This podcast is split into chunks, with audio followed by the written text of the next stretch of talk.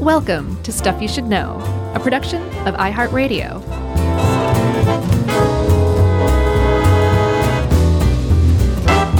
Hey, and welcome to the podcast. I'm Josh Clark. There is Charles W. Chuck Bryant, and there is Jerry Jerome Rowland. And it's stuff you should know back together again. Holy cow, I'm about to have a panic attack. Although this will be released after the other episode where we're back together again. Oh, will it? Yeah. Oh, That's so like us. That is t- typical SYS. We case will stuff. screw up our own reunion. That's right. yeah, we'll have to use the Wayback Machine to get things right, okay? Uh, I think we got to tell everyone what's going on here, though. Hopefully, you're listening on earbuds or headphones. If not, we encourage you to because this is a special episode where we are recording in 3D audio. And I think we should explain what's going on in this room. I don't know. I feel like we're transgressing if we talk about it in front Really? of it. Yeah, because it might do something to us. Uh, no, I think we should describe this microphone. Okay.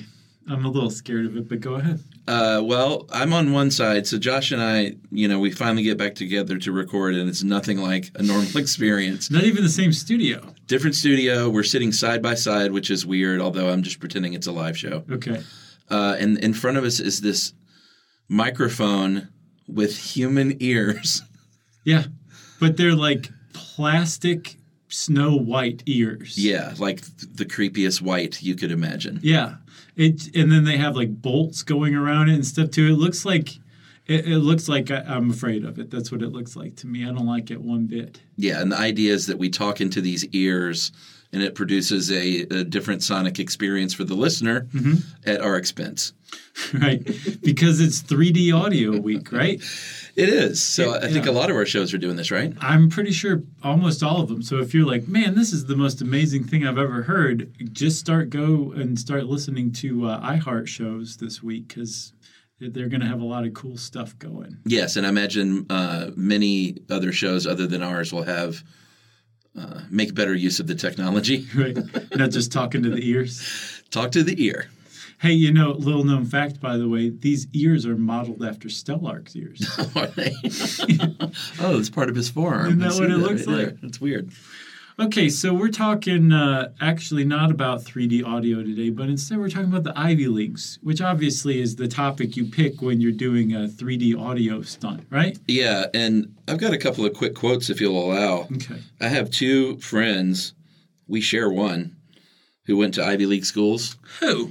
Uh, well, my friend Rob Elzey, who you do uh, do not know, he was my roommate at Georgia for a year, and uh, I still know Rob, still friends with him. He went to Harvard Law after going to Georgia, Wow. and he said this that uh, I want to read it exactly. I don't want to paraphrase. He said, "I always had the perception if you were there in a grad school context, you weren't really considered part of the club." And then he expanded on that, and he said uh, you know, a huge number of your classmates came from Ivies as undergrad. So as a grad student coming in from Georgia, he said it was almost like transferring to a new school in the middle of a school year kind of vibe. I can imagine. so like, oh, you went to Georgia, Right. and now you're up here with us. Uh, but he did say it was really coolly diverse in law school. And he said not just like ethnically diverse, but he said my class had a former New York City beat cop, a cardiologist from China, a former grade school teacher. He said just a lot of really unique experiences. Uh, and then I asked our other friend, John Hodgman, Oh, yeah, that's right. who went to Yale, That's right, of course. if he wanted to provide a quote. And he said this A Yale man never comments on a podcast. That's pretty funny. Um, I, I know Hodgman talked about being invited to, I think, the Skull and Bones Club later in life in one of his books. was it Skull and Bones or was it one of the other ones? I'm pretty sure it was Skull. I don't know. I don't remember. It was a great story. It's one of their secret societies, though. Yeah, it is great. And I'm not surprised to hear that the Harvard Law School is pretty diverse because Elle Woods was there and she diversifies everything. I don't know who that is. That's a legally blonde reference. oh, okay. Did you get that? Oh man, the ear got it. It's starting to It bleed a just little bit. It no, it twitched into life. Also, before we really dive in, Chuck, I have to say, am I dreaming right now? Why? because we're sitting next to each other and it just is, is beyond weird. I just have to go on about this for another minute. Like, we haven't recorded together in over a year. Yeah. We haven't 14 been in the months. same room together in over a year. I don't, I haven't been in a room with a person who's not my wife without a mask on, Uh huh. Same here. without number one, hyperventilating Mm-hmm. or doing it at all. And then uh, the fact that we're going to be sitting here together for like Yeah. hours. It's just mind boggling to me. Hey, get vaxxed, everybody. That's Yeah. science for you. Yes, it is. Josh and I will not die because of this. No, no, because we were vaxxed. That's right. We're going to grow that baby head out of our back that likes to boss us around. No. This happens. But other than that, we're going to no. be good. All right. Ivy Leagues? Ivy League. Just one. Ivy League. Yeah. So one of the things that I had, the, the Grabster helped us out with this one, um, and I had no idea what the Ivy League truly is. Like when everybody thinks of the Ivy League, you think of, if you know what you're talking about, eight schools, sometimes referred to as the ancient eight. They're among the oldest schools in America. You got Brown, Go Bears. Columbia, Go Lions. Cornell, Go Big Red. Dartmouth. Go Big Green. I know. Harvard. Go Crimson. Yeah, the Crimson Tide. Um, Pennsylvania. Uh, go Quakers. Yeah. Like I for love real. that. Go yeah. Quakers. Um, Princeton Go Tigers. and then Yale, Hodgman's alma mater. Go Hodgmans. And of those eight, seven of them were founded before the United States was even around. Yeah, I mean that's kind of one of the cool things about the Ivy League, uh, which spoiler, it's really just an athletic conference. That's what I didn't know. Did you know that? You know, I think I knew that, but when I first started looking into this as a topic, you think of Ivy League as a concept, Right. rightfully, I think, Yeah. because it is that. Yeah. But at its root, it is it's a sports athletic conference. I had no idea. It's kind of weird. because one of the other things you don't think of when you think of the Ivy League is sports. Yeah, not really. It's, I mean, if you're into fencing, rowing, lacrosse, um, wrestling, Backgammon.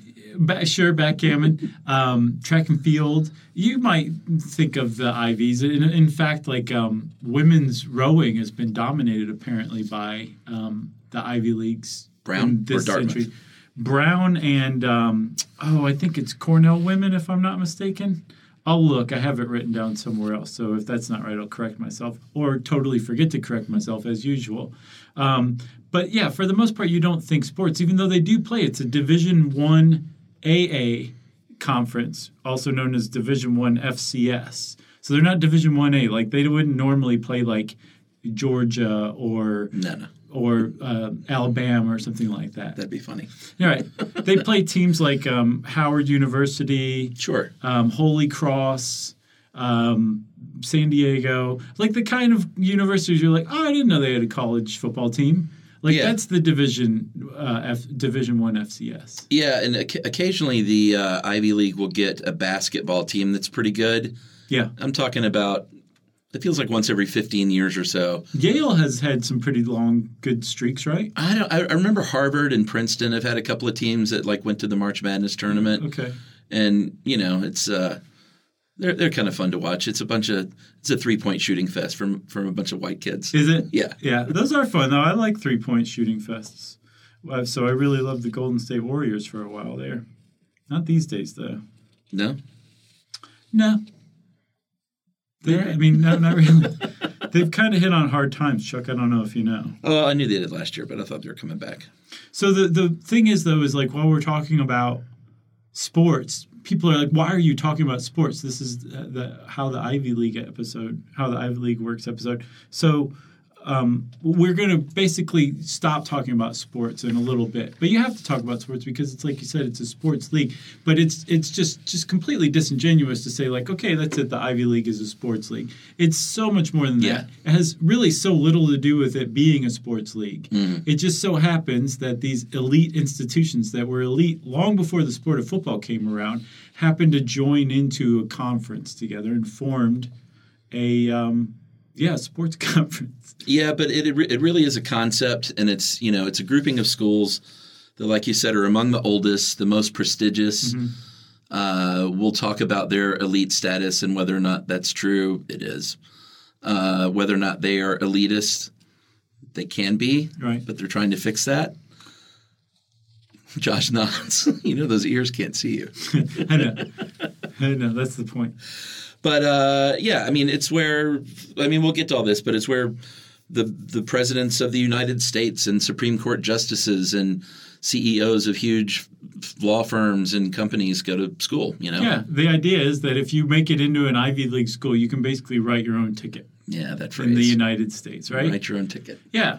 And it's been that way for a really long time. And for a really long time, that, that is just how it was. But then when they started to kind of expand and try to be uh, bastions of higher education that serve all socioeconomic statuses, give the best and the brightest, regardless of your income, Right. a fast track to that, it became clear that that's not necessarily how it works. That in a lot of ways, Ivy League schools really are just this conveyor belt for dynasties Yeah, you know that that just serve the the highest echelons of society but i- it is it's unfair to say that they aren't doing anything about that or, or don't do anything about it they do Right. try to counteract that some uh, if I were to write my own ticket, you know, what it would be jaywalking.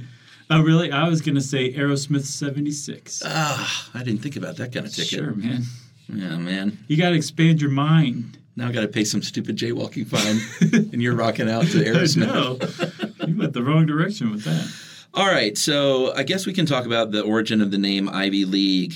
Um, there is one, well, there are a couple of stories that, that are not true that you still hear people say are true in certain circles, non Ivy circles. Uh, it's that when they first got together to talk about forming a sports league, there were four schools, so they used the Roman numeral four, which is an IV, Right. and they called themselves Ivy League. That is not true. Or the I saw kind of elitistly. Um, it was the, the outsiders saw the the Roman numeral four and called it IV incorrectly, which is even Okay. more like even worse. But yes, that's just not, Not true. true. There's another story that's a little closer to the truth that this one sports writer in the 30s complained that he was going to have to watch the ivy grow at some of these ivy covered institutions when he was assigned to, to uh, cover, I think, a Columbia football game, right? Yeah, Columbia Penn game in 1937, and Caswell Adams was not too happy about that assignment. No, and so the his his editor, a guy named Stanley Woodward of the New York Herald Tribune, took that Ivy thing and ran with it and created the Ivy League.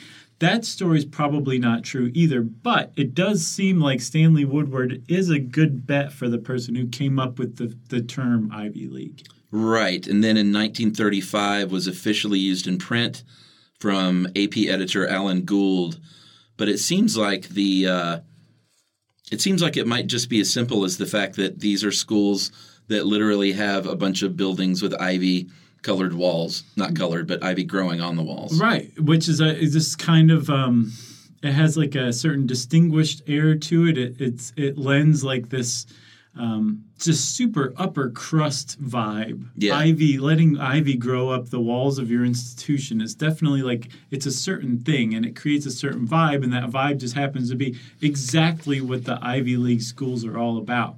And I mean they even have like ivy planting uh, ceremonies for incoming classes. Um, and I believe all except Yale let ivy grow still, but Yale, I think, starting back in the 80s, started cutting theirs back because it's actually not good for your building. Ivy roots get into masonry joints, they hold moisture. Yeah. It's not a, it's a bad jam basically, and it can really cut into your annual take from your endowment to fix those buildings. So Yale said no more. They have a little bit of ivy crawling up a couple of halls, but for the most part, it's gone from the campus. I've got ivy uh, on my a part of one of my privacy fences Mm-hmm. uh, between my neighbor and I. I built that privacy fence when we moved in myself with my own hands, and Oh. the ivy started growing, and now it is a complete wall of ivy, and it looks awesome. Yeah, oh But yeah, it's I a think good it's look. a mosquito farm, is what I've heard. yeah. But I don't want to. I mean, I, I trim it back, but I'm, I'm going to leave it there because it looks really cool. It's also chipmunks love to live in there too. So how can you how can you do away with the chipmunk house? Can't get rid of their habitat. Where would they go? No, I know. um, you want to uh, take a little break? Yeah, I'm going to go get a Q-tip for this microphone. Okay, We'll I'm, be right back. I'm gonna go breathe into a paper bag for a little bit. We learned so much stuff from Josh and Chuck. Stuff you should know.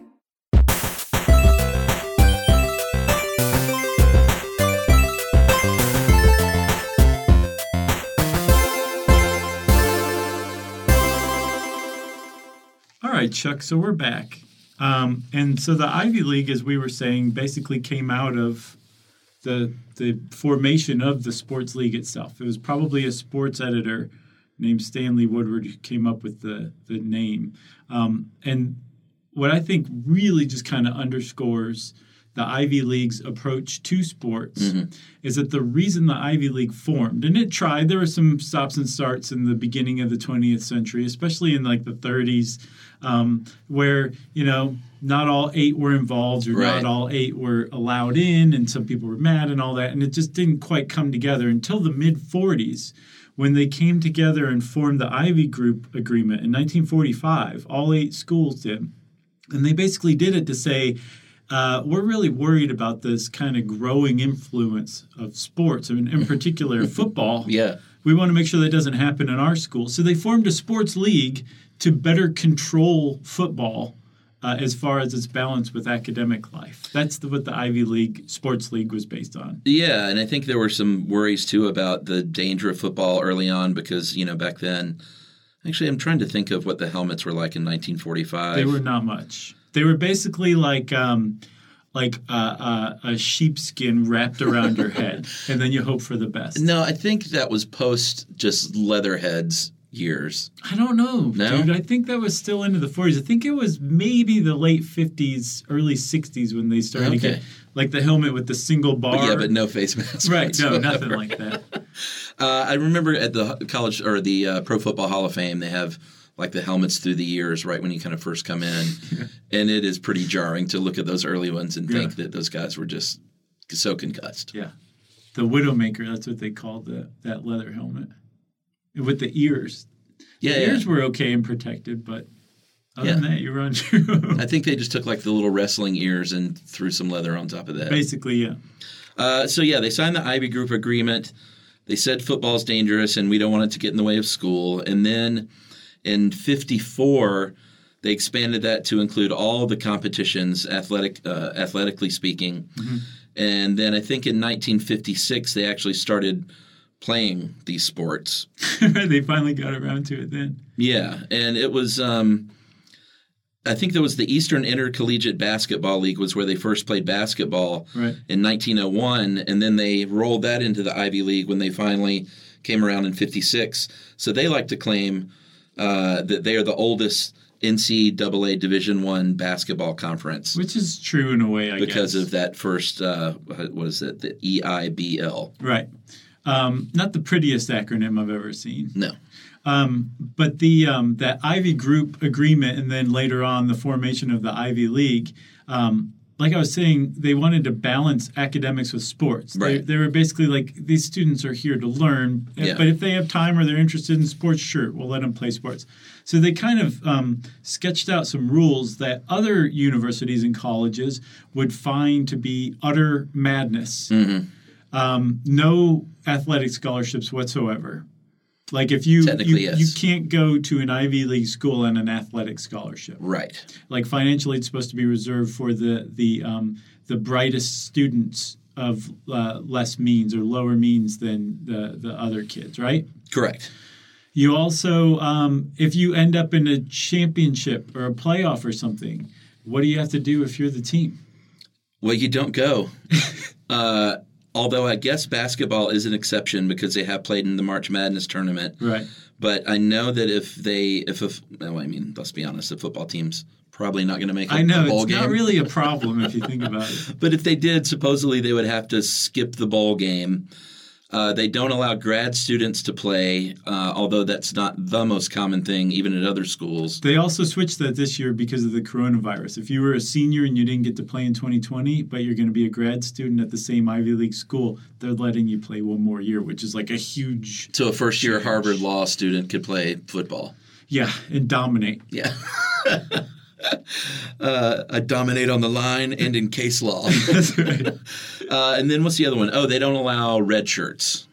Right. the, the practice of redshirting a student. Yeah, because I mean, you're a pretty serious. You have a serious sports program. If you're taking people and being like, I think you're going to be better as a junior and senior Right. than you are as a freshman. We want to add an extra year onto your school. So wear this red shirt around for the next 12 right, months. do not take it off, or else you'll be disqualified. yeah, you're not allowed. So, the, and I mean, these rules have been in place and respected for decades now, since the since the 1940s when they first came together.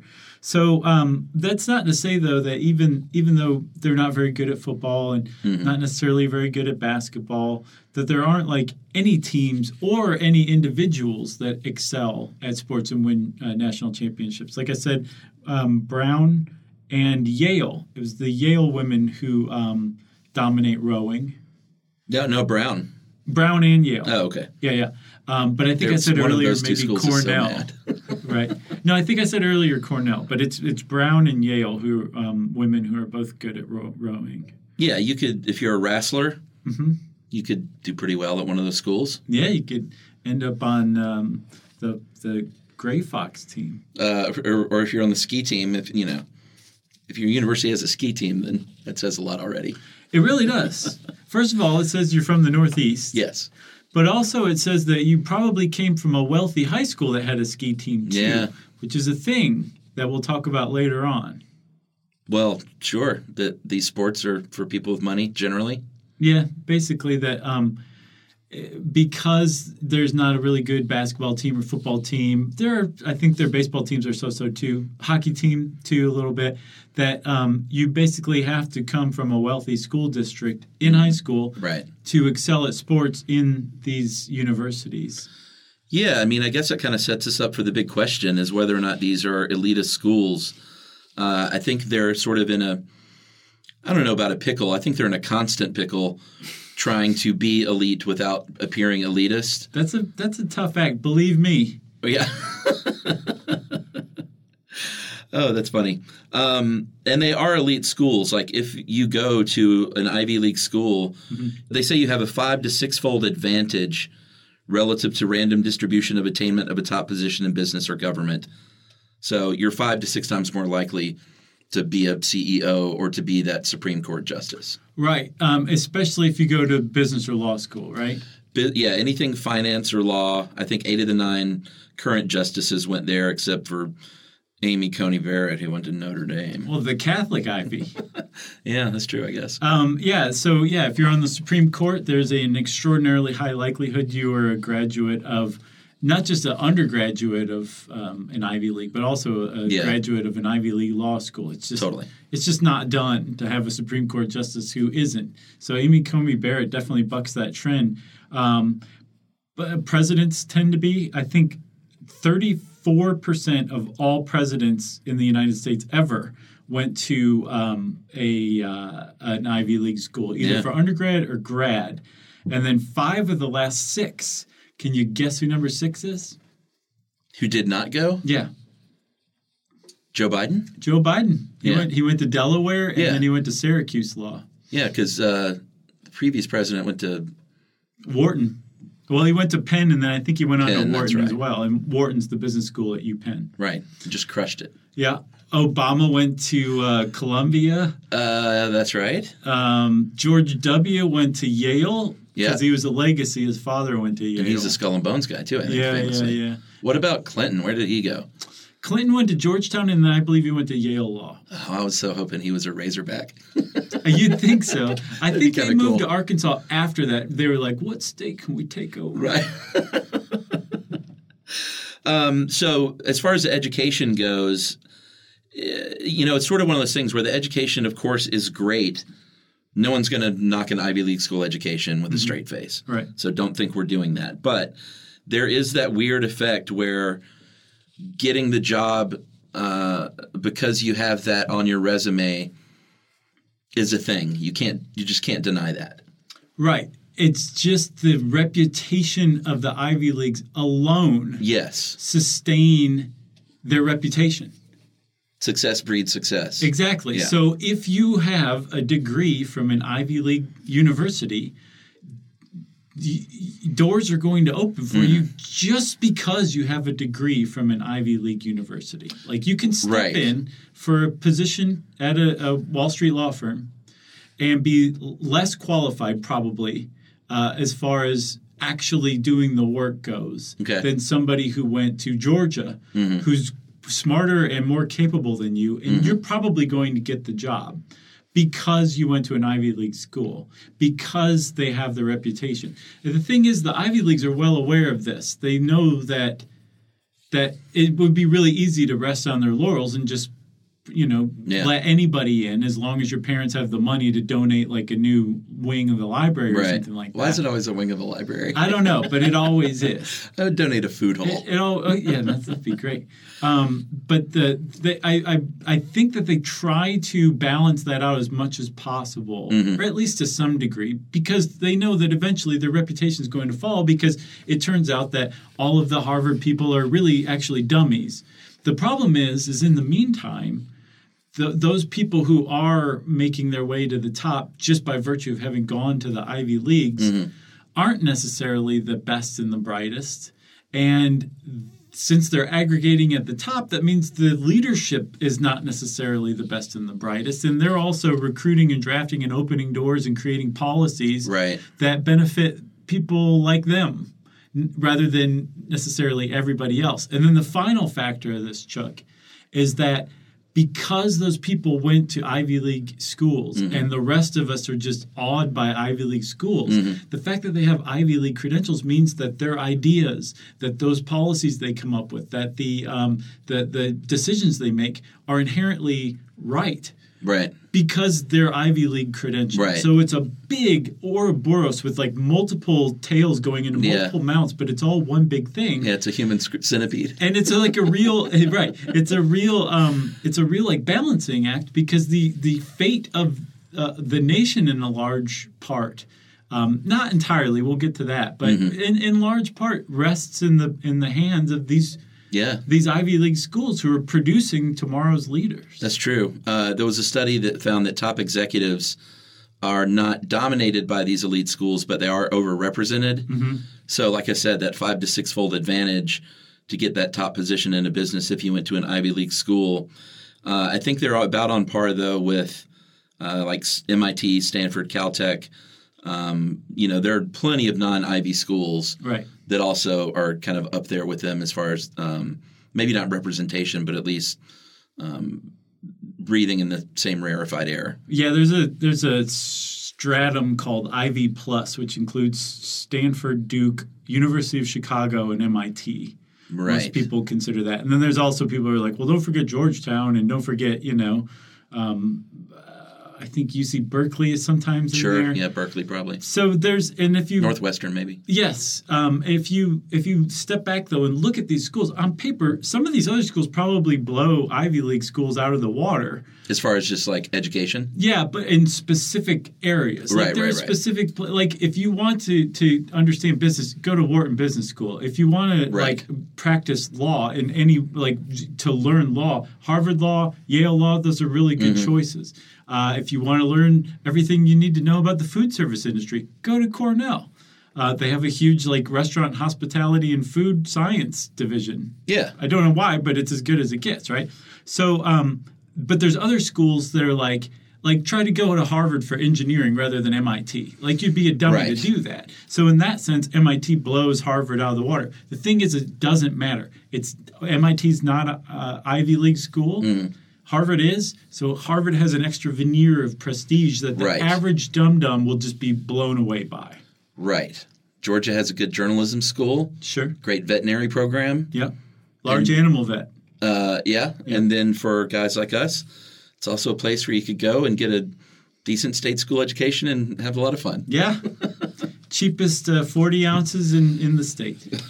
Oh man, Georgia used to be really cheap. I think tuition has gone up, but back when we were there, like it was like six hundred dollars a quarter or something for a full load. It Wow. was ridiculous. Wow, that is that is Yeah. super cheap. I'll bet it's going up. Uh, and it, Georgia's gotten a lot harder to get into as well since we were there. right. like, I- the, I don't think the I could- Southern Ivy. Yeah. well, I'm going to start All right, that. I'll take it. George is now the Southern Ivy. uh, these schools too. Like, not only do you have to have a lot of money to go there, they are incredibly rich and wealthy schools.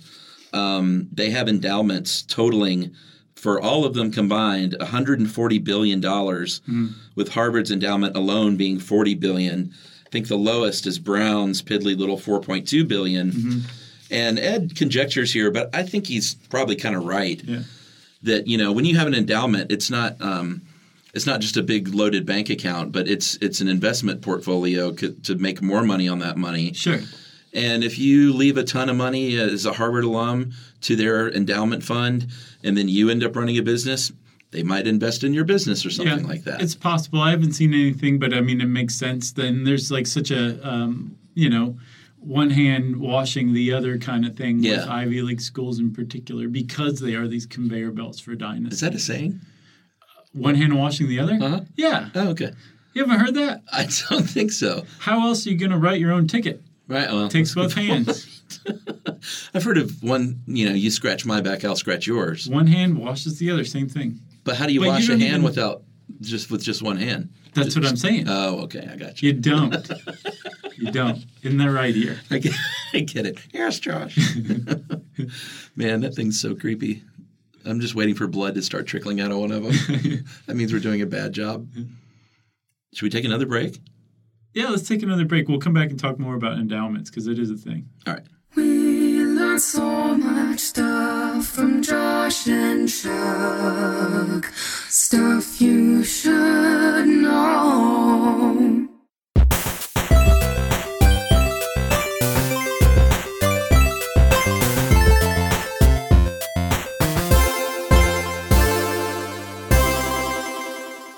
All right, Chuck. So we're talking about endowments. You said Harvard's alone is 40 billion. They're well endowed.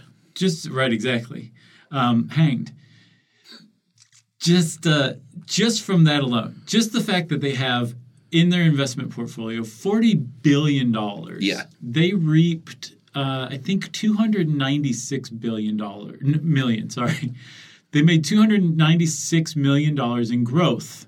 Okay. off of their 40 billion por- portfolio um, i think in 2017 That's great. It's good return. it is a great return um, and it was tax free uh, had it happened in 2016 it would have been tax free those universities and endowments even though they're private universities they're nonprofit universities and their endowments were non-taxed until ironically the 2017 tax uh, package was passed and there was a 1.5 tax 1.5% tax on university endowments Really? yeah. So Harvard made a big stink about how they had to cough up $50 million in taxes that year. Sure.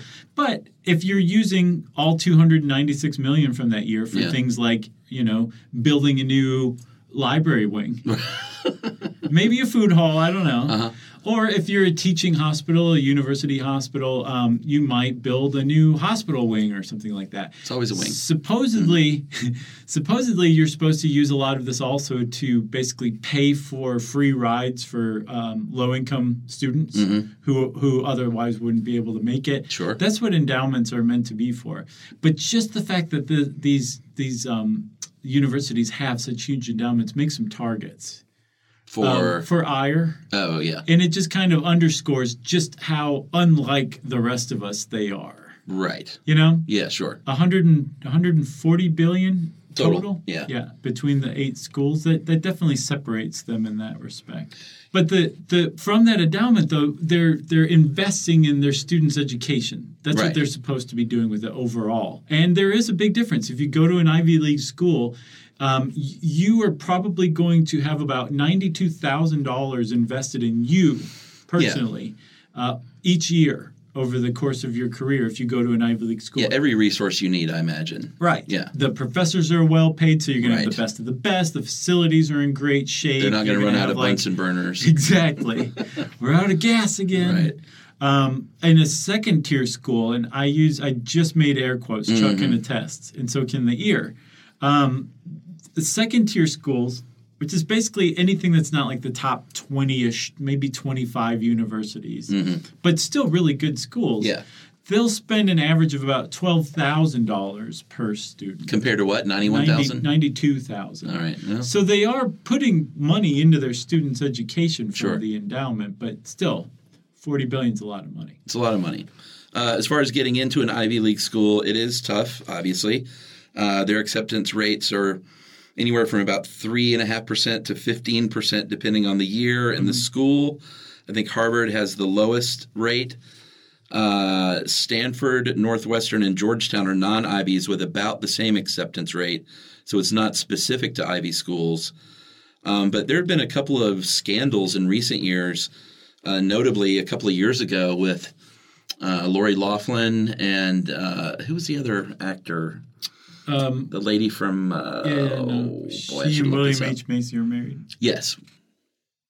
Suzanne Summers. Yeah, Suzanne Summers.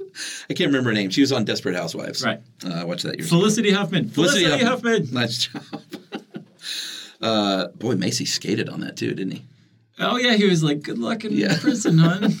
But that was the big uh, revelation that parents who had rich parents who had kids that were kind of uh, not qualified to get into these schools, let's say, right. it's, It's were it's very diplomatic. yeah, we're trying to make uh, we're trying to get them into school Uh, by uh, getting them in through the sports program. So Right. we said that they can't offer scholarships, and that's true. But what they can do is a coach can go to the administration and say, "Hey, like we, you know, I know you save us a few slots for Yeah. admission at least, Yeah. and they won't get a scholarship, but can you?" Can you get Lori Laughlin's daughter in here on a field hockey scholarship? Right. And they're like, but she doesn't play field hockey. Right. She never has. Like, well, I know, but they made quite a donation to the new science wing. Right. Or the field hockey wing. The coach said Ixnay on the Aki Hay.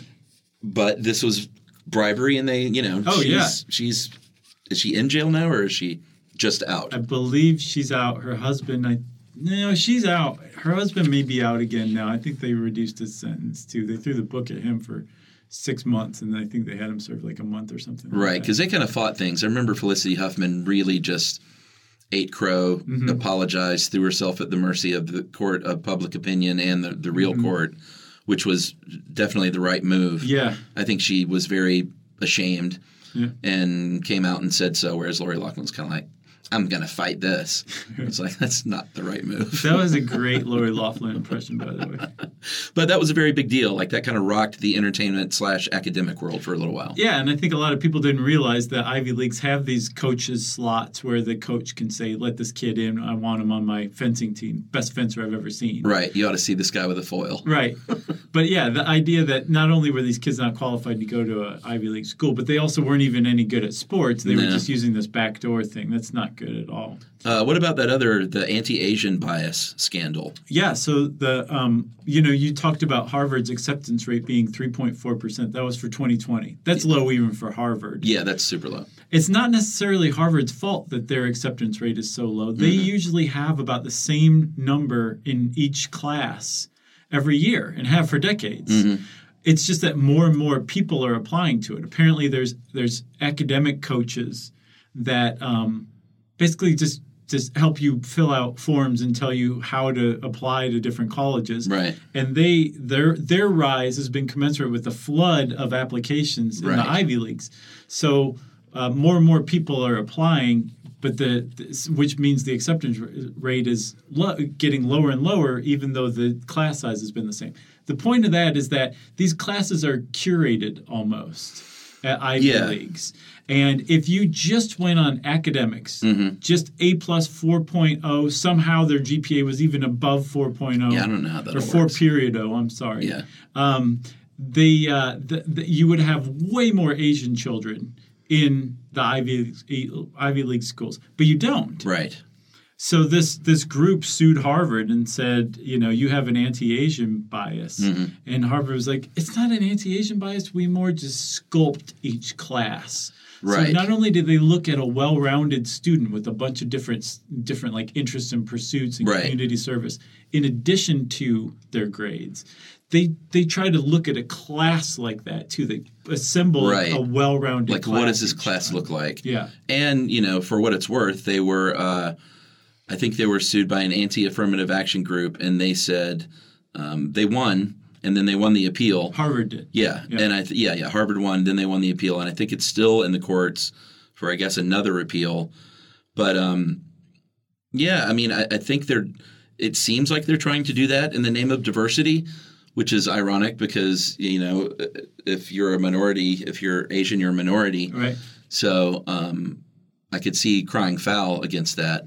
But there, you know, there are lots of minorities, and I Right. guess they're trying to create a diverse class. At least that's what they're saying. Yeah, they and one of the places where diversity really needs to be boosted, though, is um, on socioeconomic status. Right. Apparently, there's um, there's a group called um, OpportunityInsights.org, and it's some ex Ivy Leaguers who got together to kind of study how Ivy Leaguers serve American society, and um, they release these detailed reports every once in a while.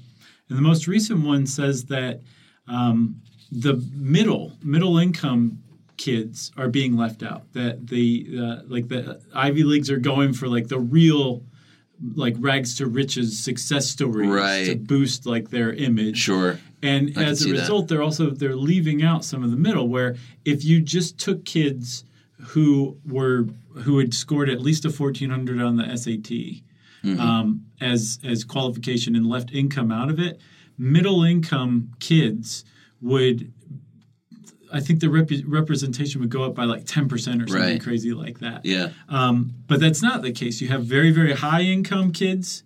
Like for example, if you're student or if you're student with parents in the top one of American economic brackets, um, you're 77 times more likely to attend an Ivy League than a student i- with a parent in the lowest 20 percent.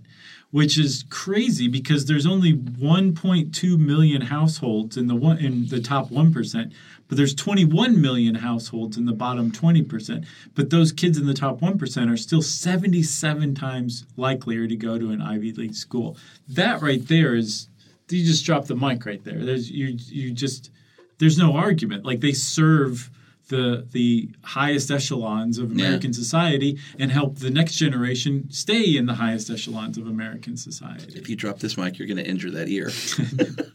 uh, another stat here from in 2017, more than 20% of Dartmouth students were from the top 1% of earning families, and 14.4% came from the bottom 60% of families by income. And I don't have the stat, but I guarantee you that most of those fell between like the 50th and 60th percentile.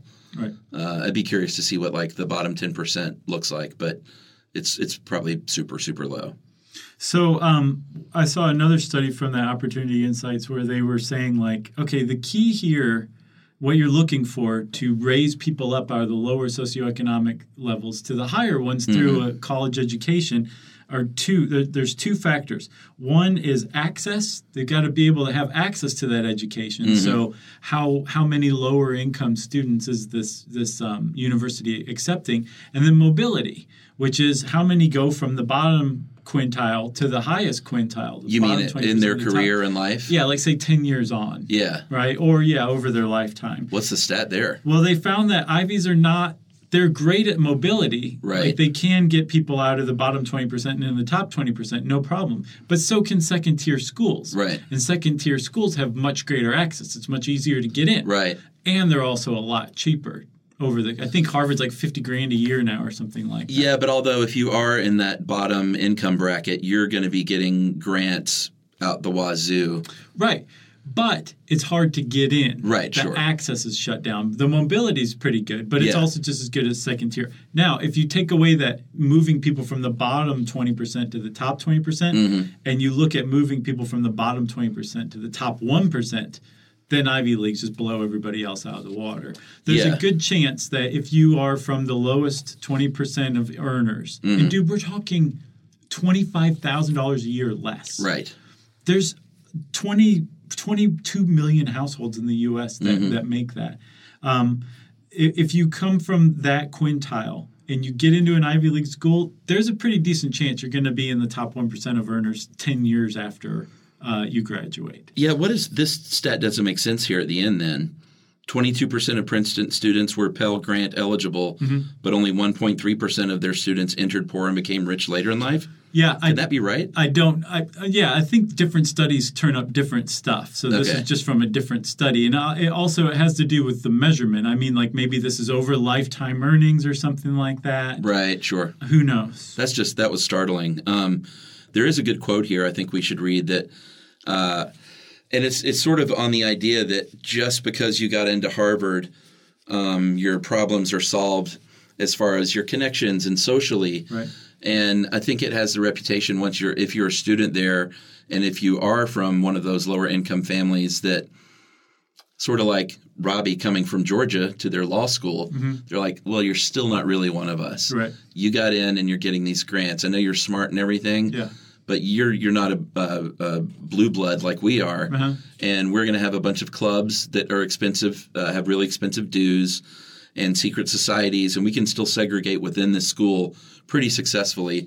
And you're not going to have the connections we're going to have, even though you went here with us Right. uh, and this one student from uh, I think he was Haitian said in a Washington Post article, "There are constant reminders that I have to forge a place for myself within a world that has been constructed for someone else." So, you know, it's great that they are getting some of these kids in the school and trying to diversify, but that's only step one into truly integrating. You know, Yeah.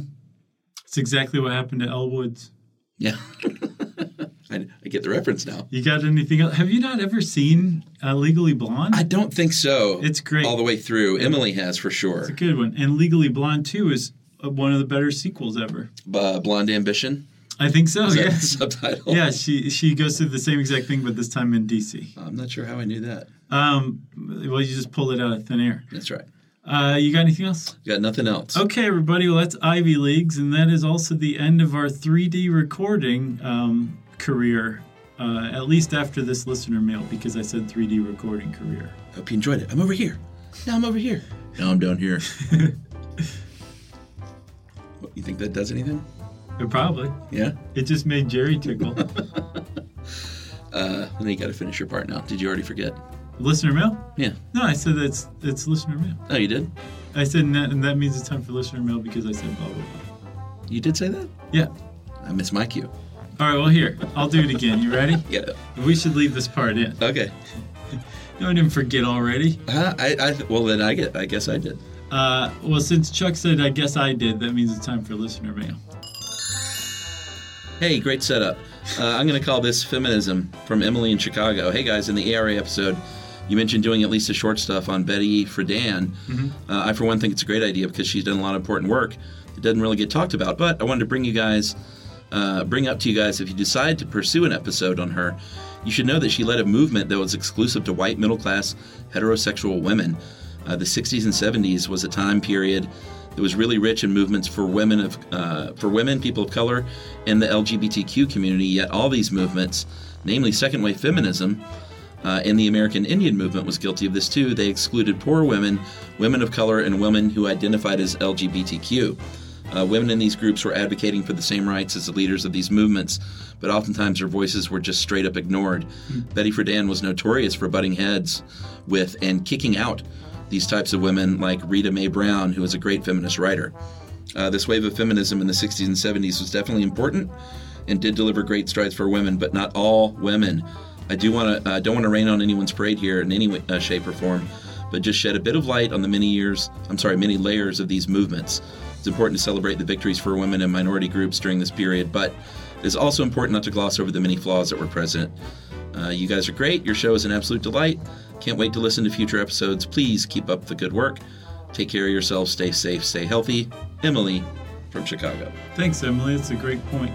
Totally great point. I've learned uh, over the years and from being a history major that things, even the most celebrated things, are rarely just perfect. Yeah, like us. Well, I don't know. we may be an exception to the rule. You All know? right, great. Uh, well, if you want to get in touch with us like Emily from Chicago did and say, hey, I'm blank from blank, let us know. You can email to us at stuffpodcast at iheartradio.com. Stuff You Should Know is a production of iHeartRadio. For more podcasts from iHeartRadio, visit the iHeartRadio app, Apple Podcasts, or wherever you listen to your favorite shows.